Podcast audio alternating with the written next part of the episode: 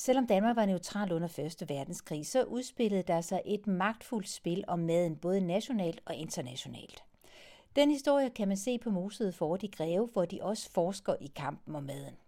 Jeg har været en tur på fortet for blandt andet at tale med Lisbeth Hostrup, der er lektor ved Aarhus Universitet på Materielt Kulturdidaktik, DPU. Hun fortæller her, hvorfor det er oplagt at stå på toppen af mosede Fort i Greve, når man skal tale om madhistorie, Første verdenskrig og Danmark som neutralt land under den store krig. Det gør vi, fordi at Moset Fort er en helt central del af den måde, Danmark prøvede at klare sig igennem Første verdenskrig. Man byggede det, der hed Tunestillingen, som simpelthen var en, en forsvarsring omkring København. Og det gjorde man øh, lige her ud mod mod øh, Køgebugt, som vi kan se, når vi kigger ud over her, så øh, øh, er det simpelthen det sted, hvor øh, man kunne frygte, at tyskerne ville komme, hvis de ville besætte København. Her er der dybt vand udenfor, og derfor så var det det oplagte sted, hvor de kunne lægge i land, og så havde de kun 15-20 km ind til København. Så hvis man ville holde øje med, hvad der skete, så skulle man simpelthen have tjek på det her sted. Og samtidig så, så peger det her, når man kigger ud over vandet, det skønne sted her, øh, jo i alle retninger, fordi at Danmark var ikke en del af krigen, der brød ud i 1914, men vi var i den grad øh, med i den, inddraget i den på alle mulige måder. Og det, som det galt om for Danmark i den her periode, det var at holde balancen mellem de to krigsførende parter, som var Tyskland, som lå mod syd, som man kan kigge ned på her, og så England, som, som jo var i krig med hinanden, de to store lande, som var vores sådan kæmpe øh, handelspartner, dem vi eksporterede vores øh, landbrugsvarer til. Og det der jo netop er det centrale her, som gør, at Danmark kan bevare sin neutralitet og samtidig holde de her spillere i skak, mm. som du netop siger. Ja. Det er maden, men ikke mindst er det jo kødet. Hvordan? Ja, jo, man kan sige, at op til 1. verdenskrig, der havde øh, Danmark øh, omstillet sin landbrugsproduktion til animalsk produktion. Og vi havde for eksempel en, en øh, kæmpe eksport af, af slagtesvin, men også af, af kødkvæg. Øh, mest øh, svinene til, til England og, og øh, oksekødet til, til øh, Tyskland. Men der var også en række andre ting, af madvarer, som, som øh, vi med en mere øh, industrialiseret produktion faktisk kunne levere rigtig meget til øh, ud af landet.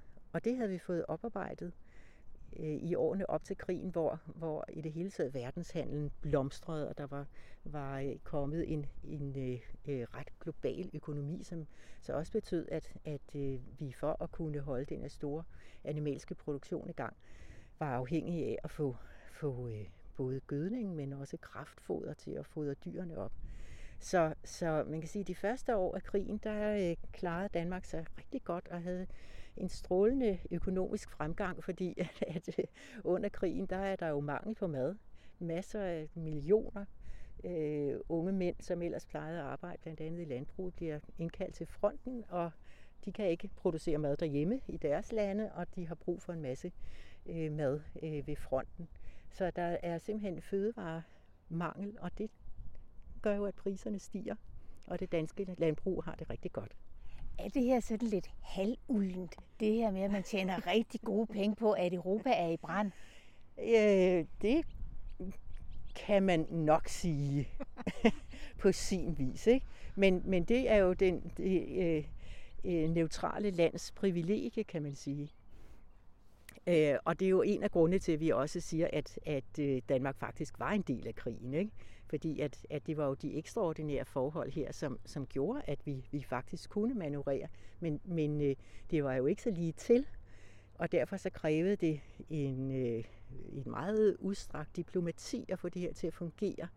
Fordi at, at øh, England og Tyskland for eksempel, de, de ville jo gerne holde hinanden i skak, så de ville hele tiden her vide, hvor meget sælger I til den anden part, øh, til hvilke priser osv. Så, videre. så det var nogle konstante øh, diplomatiske forhandlinger øh, hele vejen igennem krigen, hvor vi hele tiden skulle retfærdiggøre at, at, og, og ligesom øh, kunne vise, at vi opretholdt det samme, den samme procentvise fordeling mellem øh, de krigsførende parter. Ikke?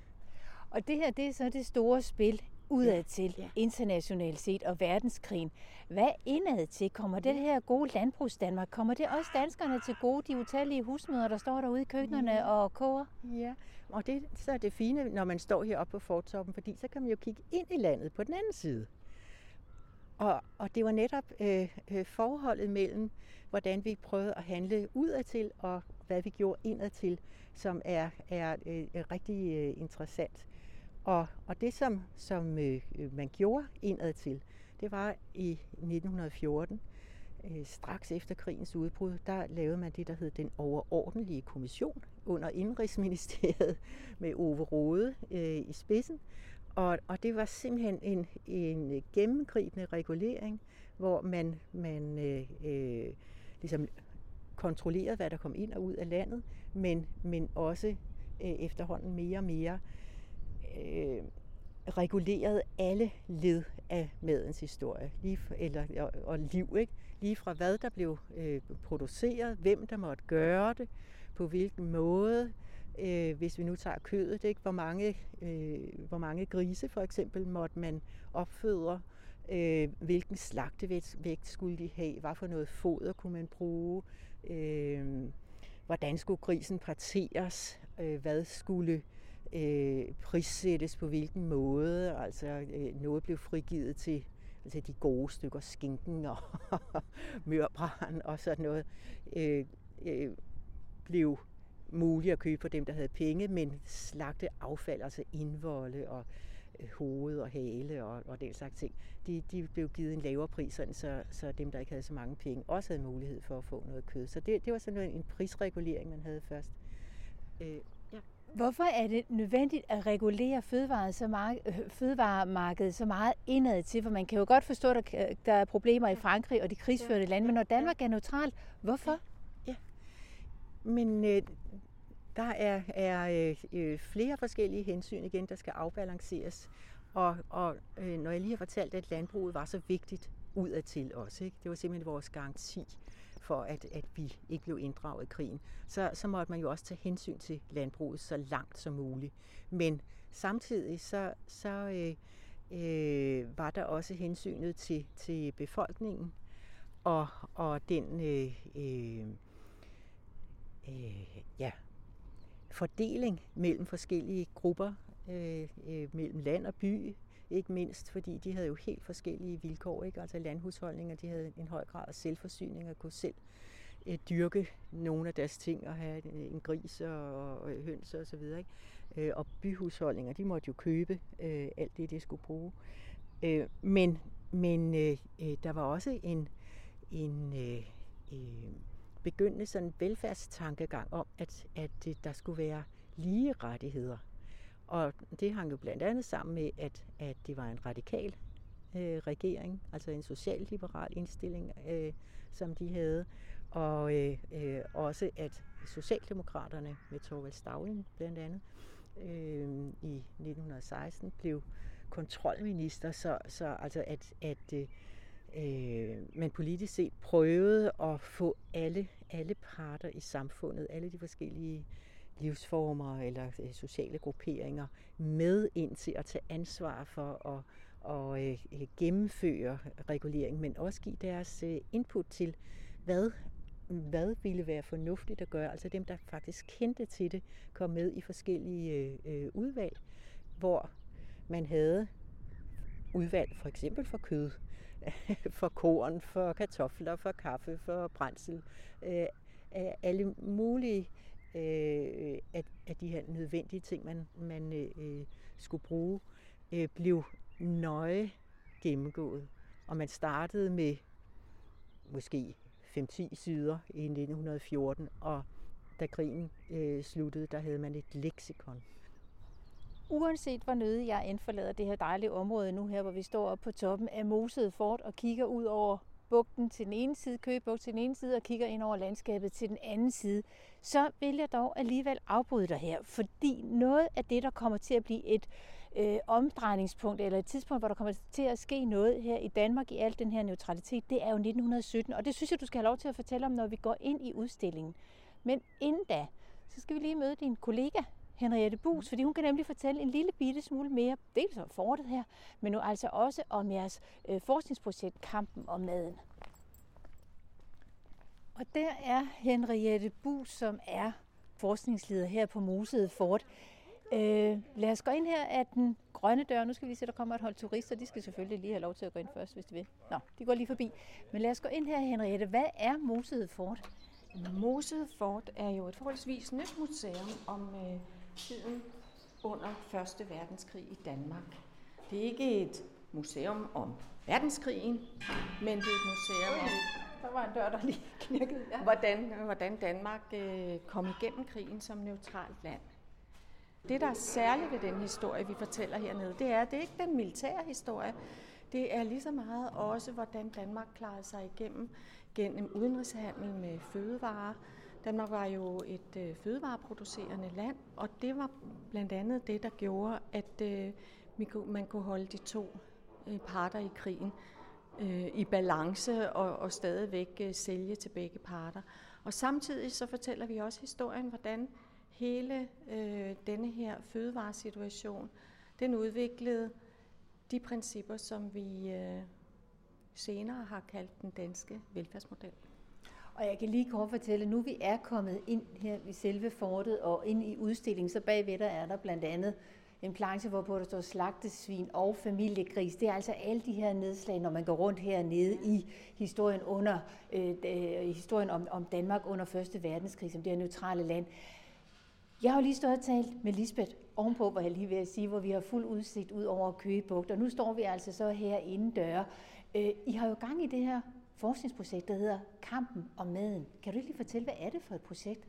Det er et projekt, som øh, vi øh, ansøgte Velosfondens museumsprogram om i, øh, i 16, og så var vi så heldige at øh, få 4,8 millioner til at øh, lave et, et øh, integreret forsknings- og formidlingsprojekt omkring kampen om maden, både i Danmark, men også hvordan så det ud i de andre lande. Fordi det er jo det, der er interessant. Det er mange af de ting, vi tror, der er specielle i Danmark, øh, de viser sig, at de gjorde nøjagtigt det samme i alle de andre lande, både de andre neutrale og de andre krigsførende, og alligevel så skete der noget helt særligt i Danmark, fordi mad var jo helt grundlæggende for verdenskrigen. Øh, man kan jo sige, at øh, verdenskrigen sådan set handlede om mad, handlede om blokader, handlede om distribution, handlede om produktion af fødevarer, handlede om utilfredse øh, borgere, der ikke kunne få deres mad, som lavede oprør. I Holland her kender vi kartoffeloprøret som en, en øh, meget markant øh, episode, fordi at hæren gik imod sine egne borgere, egne borgere og skød på nogle af dem. Og det har vi jo selvfølgelig gået ind i og kigget på, hvordan ser det så ud i danske forhold, for der var jo også utilfredshed. Så det handler om, hvordan etablerer man i Danmark en opbakning til neutraliteten og finder sig i, at man sælger de her fødevarer, de allerfleste fødevarer til de krigsførende lande, til høje priser, men det betyder jo også, at priserne bliver høje i Danmark. Og alligevel så lykkes det jo, at alle danskerne får mad. Og når I nu på et tidspunkt har fået ombragt de her 4,8 millioner, og I er nået til vejs ende med projektet Kampen om maden, hvordan bliver det så materialiseret som, hvad ved jeg, bøger, artikler, udstillinger? Hvad kommer der til at ske? Det vi det skal ende med, det er, at vi øh, får vores forskningspointer ud i et virtuelt øh, spil sådan på smartphone, meget avanceret Pokémon Go, kunne man sige. Det andet er, at vi har indgået en øh, samarbejdsaftale med Skuespillerakademiet omkring, at øh, elever øh, hos dem, de bruger vores materiale til selv at skabe teaterstykker, som de så øh, som de så opfører herude på øh, terrænet. Og det sidste er, at vi håber på, at vi får øh, plantet forskellige former for havesager, som vi kalder dem. Øh, dels krydderurter. Vi er jo i en situation, hvor der ikke er import af krydderier, og den smule, der er, de er så dyre, så man er nødt til at finde nogle andre smagsgivere, og derfor bliver krydderplanter mere populære igen. Men også sådan ting som rabarber, fordi nu er der ikke smør at komme på brødet, jamen, så må man bruge kompot til at komme på brødet. Det er også peberrod, som øh, øh, er meget, meget vitaminrig. Når man nu ikke kan få citrusfrugter, så er peberrod jo har tre gange så mange øh, C-vitaminer som en citron. Og Henriette, til allersidst, inden jeg forlader dig her, så skal jeg bare lige have dig til at fortælle dig om valmurerne, fordi da jeg kommer til, der er så fin en rundkørsel lige når man kommer til fortet. Hvad er historien med valmurerne? Ja, vi er jo så glade for, at i år er valmurene kommet op sidste år, da det var tørke, der kunne vi ikke se dem. Men valmurene er, er blevet en, et omdrejningspunkt for, for vores projekt. Valmuerne kender vi jo som symbolet for de faldne under krigen internationalt. Og så er det jo for øvrigt også en interessant diskussion, fordi vi, har jo, vi kender jo kornmarker, og vi arbejder jo meget med korn og brød i det her projekt, og der står altid valmuer. Det gjorde der i hvert fald dengang, og i dag kan man møde det ved økologiske marker. Og så er der lige den lille krølle på sagen, at på det her tidspunkt, der, øh, der importerer Danmark birkes fra øh, de østeuropæiske lande, og på grund af krigen, så kan vi ikke få birkes mere. Så nu begynder Danmark også at få en birkesproduktion af valmuer. Og det vil sige, at man ser flere valmuer. Det er begyndt at gå ind i en produktion. Vi kan se, at, at valmuer kommer med i statistikkerne, hvad det ikke har været før. Tak til dig, Henriette Bus. Og så skal jeg lige sige til dem, der lytter med, at alle de her lidt spøgelsesagtige lyde, døre, der knirker og stemmer, der brummer rundt omkring, det er jo altså fordi, vi står i en udstilling, som er levende gjort, ikke bare ved genstande, men så sandelig også ved hjælp af en masse lyd. Og du er også kommet med hernede igen, Lisbeth Hostrup. Og det, jeg annoncerede, da vi stod deroppe på toppen her for det, det var jo, at i 1917 kommer der til at ske noget, der får stor betydning for den her fortælling. Hvad er det, der sker der i 1917, hvor krigen jo stadigvæk bulrer? Ja, jeg synes, vi skal gå ind i, i det her rum, som øh, handler om neutralitet og velfærdsstat, og som jeg plejer at, at kalde min, mit griserum. ja. Fordi at det her står en, en, en øh, lille hjemmegris, jeg fortalte øh, før om, hvordan det var det her med, med grise og produktion. Og noget af det, der der øh, skete i 1917, det var, at, at øh, der skete et vendepunkt i krigen. USA, der tid, hidtil havde været neutralt, gik ind i krigen, og det ændrede hele magtbalancen og betød også, at verdenshandlen stort set gik i stå, fordi der blev handelsblokade, ubåde blev lagt ud og miner osv., så, videre, så det var meget, meget vanskeligt at få mad øh, transporteret de veje, som man ellers havde. Og pludselig betød det så også for Danmark, at vi ikke kunne øh, få mad udefra. Vi kunne heller ikke få det kraftfor, som vi brugte til at opdrætte grisene. Og hvad gjorde vi så? Der var simpelthen mangel på kød. Så fandt man ud af, at øh, måske var det en idé, at man gav de enkelte hushold lov til at have deres egen lille hjemmegris, som kunne opfodres med husholdningsaffald og hvad man ellers kunne øh, skrabe sammen. Øh, og så blev der lavet en, en øh, mandsalsliste, hvor man skulle skrive højtidligt under på, at hvis man nu fik lov at have den her hjemmegris, så øh, kunne man ikke få kød fra rationeringsmærkerne. Og når du står og sætter alle de her begreber i spil, der er hjemmegrisen, og nu taler du lige om rationeringsmærker, som der også kommer, og bagved der kan jeg se, der er en ø, kopi af en såkaldt maksimalbogen. Det er de gældende maksimalpriser, simpelthen priserne må ikke overstige det her niveau. Så er det alt sammen udtryk for den her regulering. Og det forstår man jo godt nok.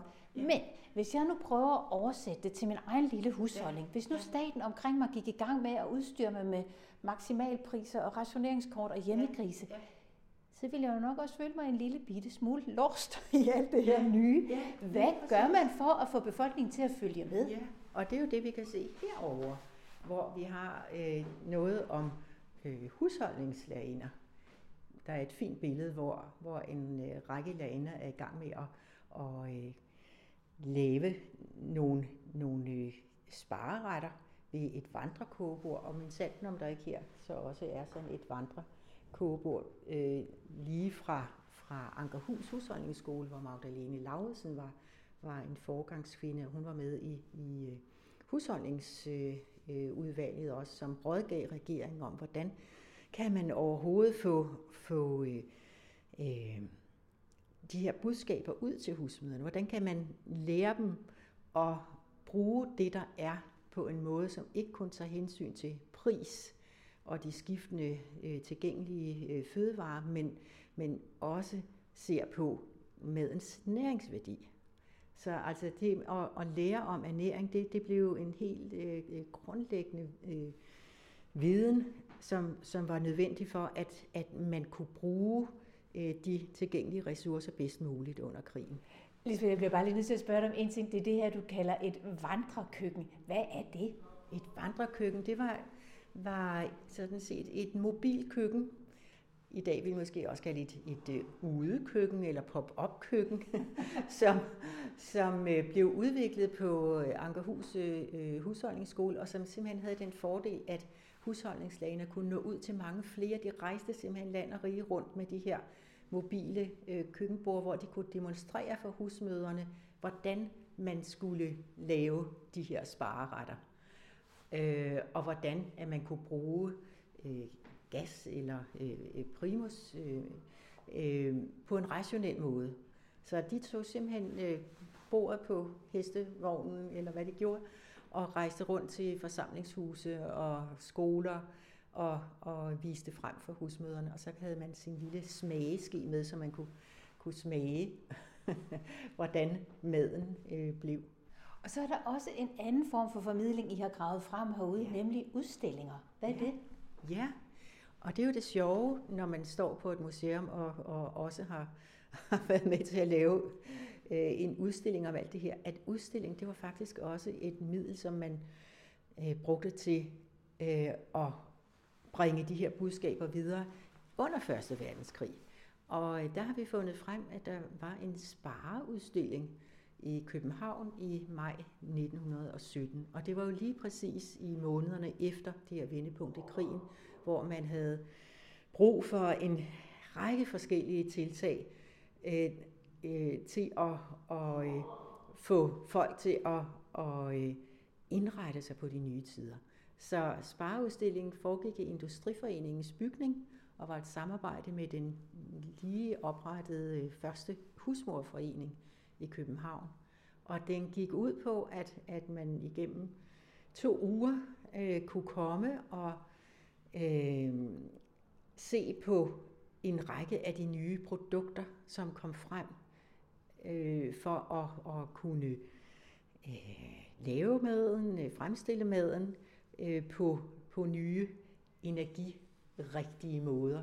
Så der var komfurer, og der var gasapparater, og øh, der var øh, forskellige, øh, en brødmaskine fix, og forskellige andre ting, og der var, var øh, konserves, tørrede grøntsager, øh, bouillonterninger og, og så videre. Alle sådan nogle nye produkter, som, som øh, krigen gav øh, anledning til at udvikle mere.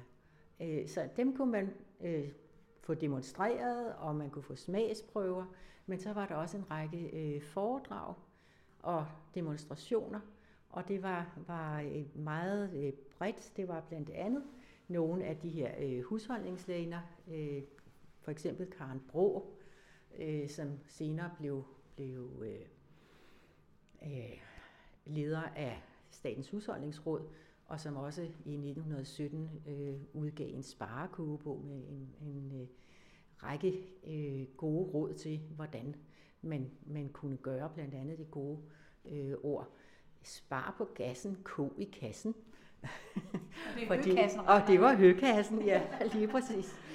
Høkassen var en af, af de øh, rigtig øh, energisparende øh, gode ting, som, som man, man øh, brugte, at man lige kunne bringe maden i kog, og så sætte den på, hvad kan man sige, øh, den varme, den allerede havde opnået ned i, i en høkasse, og så kunne man spare på energien på den måde.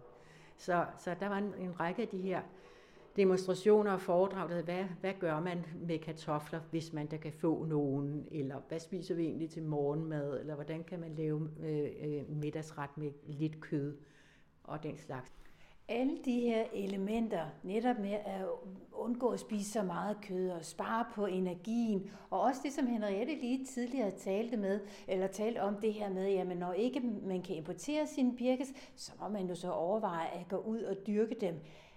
Det lyder jo som om, at vi i dag, øh, 2019, kunne tage super meget ved lære af 1917.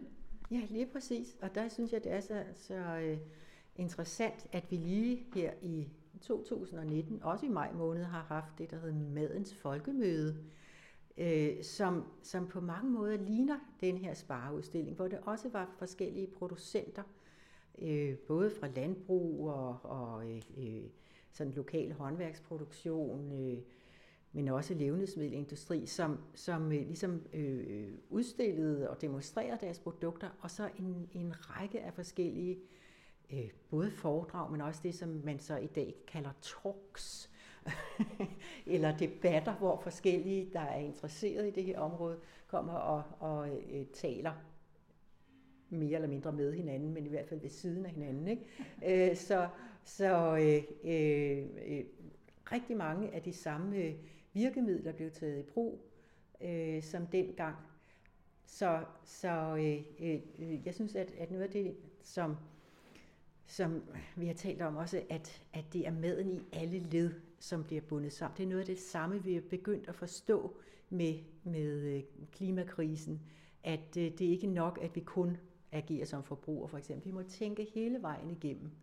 Det er, er simpelthen det, vi kalder en, i dag en cirkulær økonomi, eller fra jord til bord, eller fra ja, ja, vugge til grav, om man så må sige. Det, det, er, det er nødvendigheden af en helhedstænkning, og nødvendigheden af, at alle bliver inddraget. Det er det, som øh, jeg synes, vi kan lære af Første Verdenskrig. Du kan lære af, og måske også lige frem lære noget om, i hvert fald opleve dele af Danmark og Første Verdenskrigs historie på Museet Fort i Greve. Og hvis du tjekker ind på hjemmesiden Danmark 1914-18, du kan også bare google Kampen om maden, så kan du læse meget mere om forskningsprojektet. Øh, Det var Lisbeth Hostrup og Henriette Bus, der fortalte. Hvis du har lyst til at se nogle billeder fra mit besøg på Moseet Fort, så kan du tjekke ind på min Facebook-side. Den hedder Dorte Chakravarti Podcast. Der ligger der nogle billeder af blandt andet de meget omtalte valmuer. Tak fordi du lyttede med.